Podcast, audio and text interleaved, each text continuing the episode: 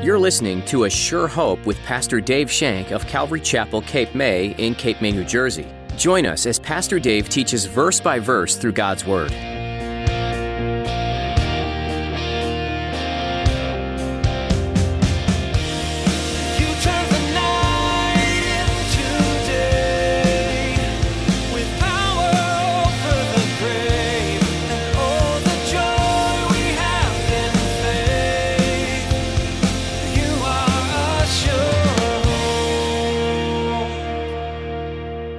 Words carry great weight. They can sway others, and sometimes they can sway others from believing things that are true, from believing the truth, especially in God's Word. Did you ever stop to think that your complaining could lead someone to reject God? Did you ever stop to think that your complaining could lead someone else to reject God? And that's exactly what I see here in John chapter 6. The tongue can be one of the most powerful, destructive weapons you have. It can also be an extremely effective tool for good. Today, Pastor Dave will challenge us to be careful what we say. A word of complaint at the wrong time can reflect poorly on your Savior and even lead someone to reject Him for eternity. Now, here's Pastor Dave in the book of John, chapter 6, as he begins his message. It begins with complaining.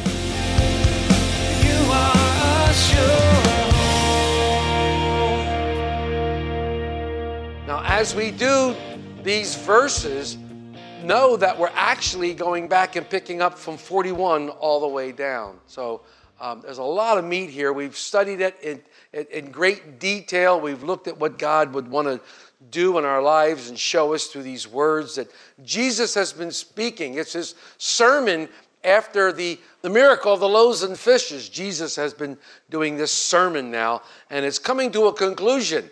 And we're going to study a little bit today uh, as we get closer to that conclusion of the sermon. So, as I read John 6, beginning in verse 60, I'm going to read aloud if you'd like to follow along silently, please.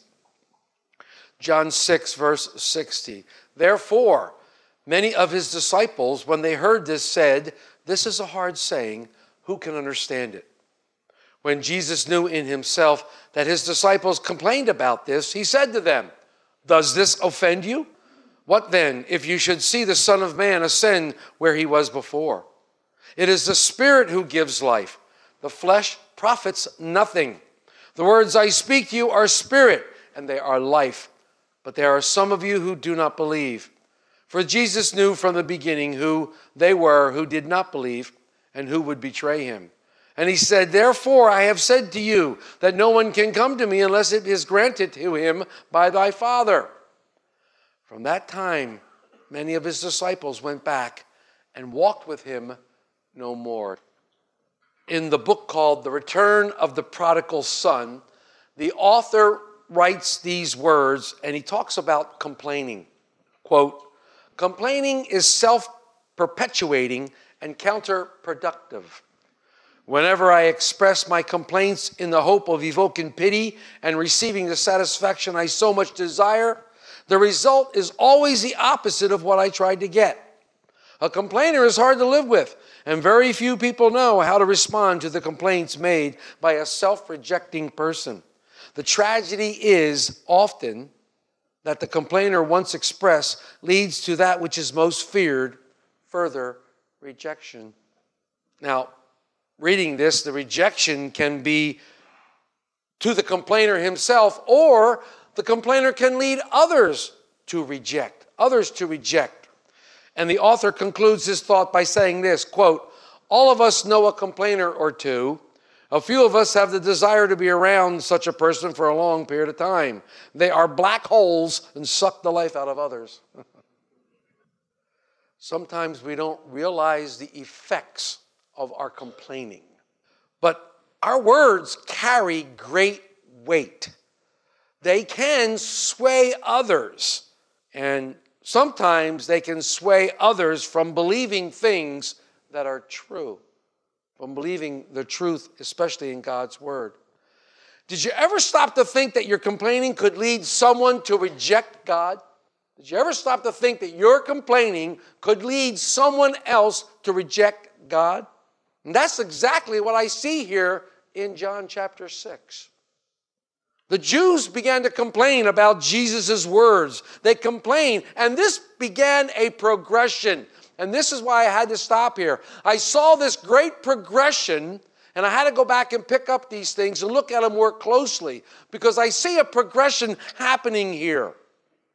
A progression that would lead some or many, as scripture says, to reject God's word and to reject eternal life. And that bothers me, kind of scares me, if you will. Jesus was teaching in the synagogue in Capernaum. The people began to complain because he said he was the bread that came down from heaven. He was giving a metaphor of himself about the manna that God had provided in the wilderness. And as we discussed, Jesus was speaking spiritually, but the Jews were thinking physically. They couldn't differentiate between spiritual and physical. But Jesus, as I said, was using a metaphor about himself. The manna in the wilderness was given to a rebellious people, it was a gracious gift from God. All they had to do is stoop down and collect it stoop down and pick it up and receive God's gracious gift that would give them nourishment. If they refused, which was their choice, they wouldn't have the physical nourishment that they needed to continue on this wilderness journey. But as Jesus looked at the people that were gathered before him, he was declaring that something greater than manna had come. Something much greater than manna had come down from heaven when the bread came down and was born in the town of Bethlehem, the house of bread. No small coincidence that we're looking at this today. Something greater than manna has come, Jesus was saying. It's God's greatest gift to mankind. And by the grace of God, all one has to do to partake of this gift, follow me, is to stoop down, humble yourselves Humble yourselves and receive it by faith. This is God's spiritual nourishment for the hungry and thirsty soul. This is God's way of giving us spiritual nourishment. It was His provision for eternal life, His only provision for eternal life. Jesus declared that He was the bread of life. He was the true bread which came down from heaven. But they couldn't receive it. Why? Because they were stuck in the religious box. So they began to complain. Go all the way back and look at verse 41. The Jews then complained about him because he said, I am the bread which came down from heaven. They thought they knew who Jesus was. Wasn't he the son of Joseph the carpenter? How can he claim to have come down from heaven? How can he do this? They complained.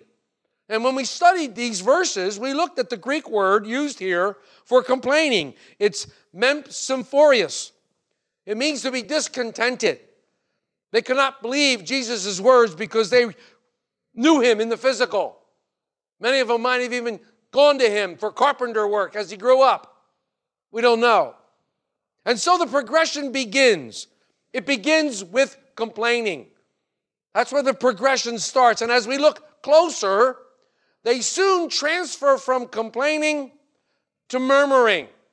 They transfer from complaining to murmuring. Look at verse 43. Jesus therefore answered and said to them, Do you murmur? Do not murmur among yourselves. Jesus knows they were murmuring and he asked the question, Why? Why are you murmuring? Now, for those of you who don't realize, murmuring is complaining with an attitude. Murmuring is complaining with an attitude, muttering under your breath, and that's what it carries. It carries that tone of grumbling, actually grumbling under your breath. And we've all been through that. We've all been through that where we've grumbled at times or another. Sometimes I grumble out loud. Drive with me for a while and you'll find out. So. But the Greek word here is ganguzo. I love that. Ganguzo.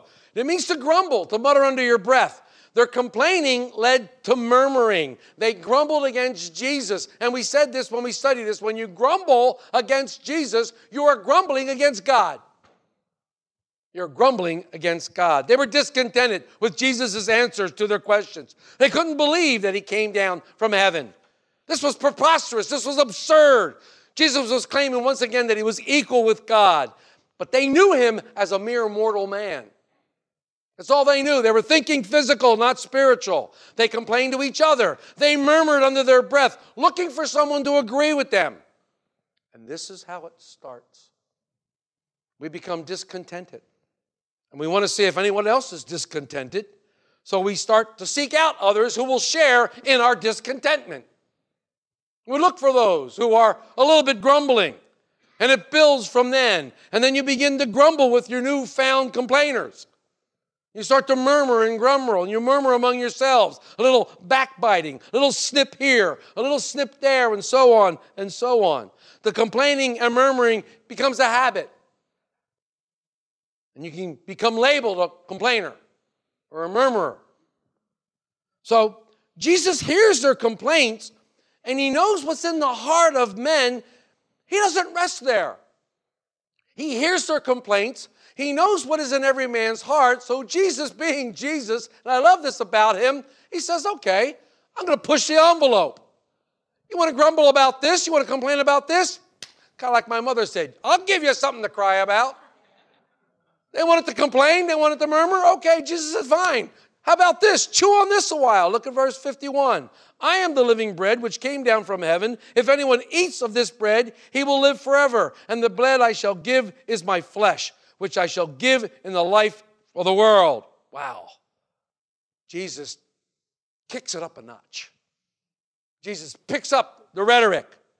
And at this point, look what happens in 52. Then the Jews therefore quarreled among themselves, saying, How can this man give us his flesh to eat? So here's the progression a little complaining, a little murmuring, and all of a sudden now we're arguing and quarreling. You see this how this starts to work out here? And it's interesting here because the Greek verbiage used here is makomahi. It means to war against each other. This was no small thing. There was contention here. They were arguing and quarreling one to the other. He's not the Son of God, is to, is not, is to. You know how it goes. They were arguing and quarreling. How can this man give us his flesh to eat? Their complaining led to murmuring. Their murmuring led to quarrel and arguing. This leads to great confusion. This leads to great confusion, and this is exactly what the Jewish leaders wanted to happen. They wanted them to be confused about who Jesus was. They wanted them to be confused about this person who's claiming that he came down from heaven. They wanted them to be confused, and we know who the author of confusion is Satan himself. See, many believe at this point in Jesus' ministry that the Jews did this willfully. The leaders were willfully trying to lead the others away from Jesus. I mean, think about it. When Jesus came in with this new teaching, with this hard saying and these things, he was leading them away from the priest, from needing the priest, needing the sacrifice. There was a lot of money in the sacrifices. A lot of things that happened that, that made the, the priest wealthy. He was being led, they were being led away. They willfully misunderstood Jesus' words. Jesus had just explained to them that the bread was his body and it would be given as a sacrifice to the whole world. But they twisted his words to imply some kind of cannibalism. They twisted his word. They're complaining, murdering, arguing. We're leading people away from Jesus. And as we come to our verses this morning, we see the end of the progression rejection. It's the end of the progression. The end of the progression is rejection. These people that had gathered in the synagogue that day, they heard Jesus' word, but their hearts were not open to the word of God. They easily made the transition from complaining to murmuring, and then they went from murmuring to arguing and quarreling, and the next step wasn't far behind rejection. They rejected Jesus. The religious leaders led the way, and the others followed. Their complaining stirred up the pot, so to speak, and it led others to reject Jesus Christ. As we discussed last week, Jesus' words were difficult doctrine. They were difficult doctrine for these Jews to understand. Look at verse 60 as we begin our scriptures for today. Therefore, the therefore, we have to know what it's there for because of what Jesus had said about his flesh and about his blood. Therefore, many of his disciples, when they heard this, said, This is a hard saying. Who can understand it? Bless you. Who can understand it? Now, the thought here is that his words were hard to say, but basically they were saying, Your words aren't no, so hard to say as they are to accept once you understand them. In other words, they're not really hard to say, they're hard to accept and apply. Jesus knew what was in their hearts that day. He knew the complaints. He heard the murmuring. Why are you murmuring? He heard their arguing. So he asked them a question in verse 61. When Jesus knew in himself that his disciples were complaining about this, he said to them, Does this offend you? A simple question Does this offend you? The Greek word here, scandalizo. Scandalizo, where we get our word scandalize or scandal. It means to place a snare or a stumbling block in someone's way. The Jews were offended by the statement that claimed that Jesus came down from heaven. They also stumbled over the fact of eating his flesh and drinking his blood for salvation. Some of you may be struggling with that today. I don't know. Some of you may be struggling with that very words. But here's what struck me in this about all of this. And it kind of bothered me. And I have, to, I, have to, I have to tell you, it kind of bothered me when I, when I looked at this. In verse 60, therefore many of his disciples. 61, when he knew that his disciples were complaining. Jesus is talking to the disciples, these disciples of his. Go back to what we said about disciples. It's the word mathetes in Greek. It means learner, student, pupil. These people were following Jesus. They were hearing the words he spoke. They saw him heal a blind man. They saw him make a lame man walk. They saw him make a, a deaf person hear. They, they saw him uh, uh, kill the sick. They saw him cast out demons. These were his disciples. They were following after him. But yet, they couldn't accept his words. And that bothers me. That bothers me. Because maybe some of you believe that you're disciples of Christ. Maybe some of you believe that you are even Christians. After all, you come to church every Sunday. You know the language. Bless you, brother. Hallelujah. You know the Christianese statements. You might even pray. But something's missing. Something's missing in your life. You call yourself a disciple, but are you? Do you hear words and go, ooh, that's hard? Ooh, I don't want any of that. Unfortunately, I call these disciples Dino. Yeah, D I N O. Disciples in name only. Disciples in name only. One commentator said this These so called disciples found Jesus' words somewhat mysterious, but it was the parts that they did understand that were really disturbing to him. They understood what he was saying. Jesus has said, I came that you eat my flesh to give my life for the world. I'm giving my life sacrifice for the world. They understood the word sacrifice. They knew what Jesus was trying to say. Remember what John said way back in the beginning of the Gospel of John? John the Baptist? Behold, the Lamb of God who takes away the sin of the world. It might as well be saying, if I yell right now, Batman, you'd all turn around, you know exactly what to look for. Some weird guy in a cape and a thing on his chin. I don't know. The Jews knew what he was saying when he said, Behold the Lamb of God. He knew what he was saying, they were, what John was saying. Why is the gospel so offensive? Why does the gospel offend? I can tell you why. Because it contains the message of the cross. It contains the message of the cross. The offense is that the magnitude of God's solution for sin is the slaughter of his own son, and this shows the magnitude of our wickedness, our frailty, and our inability. And that's why it's offensive. Yes, read the gospel, but Dave, It's a gospel of love. It sure is. Absolutely talks about God's love. You read the gospel and you find out that you've been loved more than you ever dreamed possible. But at the same time, when you read the gospel, you'll find out that you're more of a sinner than you've ever imagined in your entire life. That becomes repugnant to us. That becomes hard to us to accept. Me, a sinner? A sinner? That becomes repugnant. The cross declares to us just how dire our condition is apart from Jesus Christ. The cross announces just how deep sin goes, how profound the rebellion is, how impossible it is without Jesus Christ to come to God. The cross shows us that. There's nothing we can do. There's no effort on your part. There's no law you can file, follow. There's nothing you can do except by faith believe. The cross shows us that. The message of Christ crucified says you're an absolute failure in your relation, and what is much most important, your relationship to God.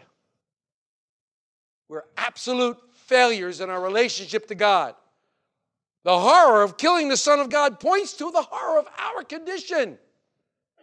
As we said, never ever limit the work of the cross. Do not limit the work of the cross because the cross embodies some of those offensive things possible. This gruesome death that Jesus died, I deserved it. This hell that Jesus endured, I deserved it. Shame, the scorn that Jesus underwent, I deserved it. I deserved it. And all these things are, are, are suitable to the sinners just as they are suitable to the sinless one the respect, the disrespect, the hurt. And I love Jesus' reply in verse 62. He says, What then if you should see the Son of Man ascend where he was before? What, what if you see the Son of Man ascend back into heaven? I love this. Beckley, he's saying, if you find this offensive, how about if you see me go up to my Father? I love this because in Acts 1, this is exactly what happened. In Acts 1, they're all standing around, and whoop, Jesus goes up. He's gone before them. I love that. And Jesus says something that we've heard before in a different way. He says in 63 and, and, and 64a, it is the Spirit who gives life, the flesh profits nothing. The words that I speak to you are spirit and they are life. But there are some of you who do not believe. I think this is very similar to what he said to Nicodemus. You must be born of the Spirit. You must be born again of the Spirit. Flesh profits nothing. Physical manna that your fathers ate in the wilderness, well, guess what? They all died. You are a sure The Gospel of John was written from a perspective that provides an eyewitness account of what happened during the life of Jesus here on earth. Different than the other three Gospels, John's book describes Jesus in ways that confirm him as the Son of God. There are things done and said that can only point to Jesus being far more powerful than what a human could do. In the Old Testament, God referred to himself as I am. In this book, John recounts how Jesus said, I am the light of the world. I am the way, the truth, and the life, and I am the resurrection and the life. These were bold statements, but Jesus proved throughout his ministry that they were indeed true. He lived a life that compelled people to follow at that time, to seek him out, and to commit their lives. And we can also follow him today. If you missed any part of today's teaching, or you'd like to listen to additional messages from Pastor Dave, visit ASureHoperadio.com. Perhaps you were listening, you realized that you have some questions about faith, and maybe even about salvation. We'd be happy to talk with you and provide some resources to answer your questions. Give us a call at 609 884 5821. Again, that's 609 884 5821. You can also click on the Jesus tab at ASureHoperadio.com. This will provide you with a succinct picture of who Jesus is and how he can change your life. Thank you again for taking the time to learn about God's Word today. We hope you'll join us again next time on A Sure Hope.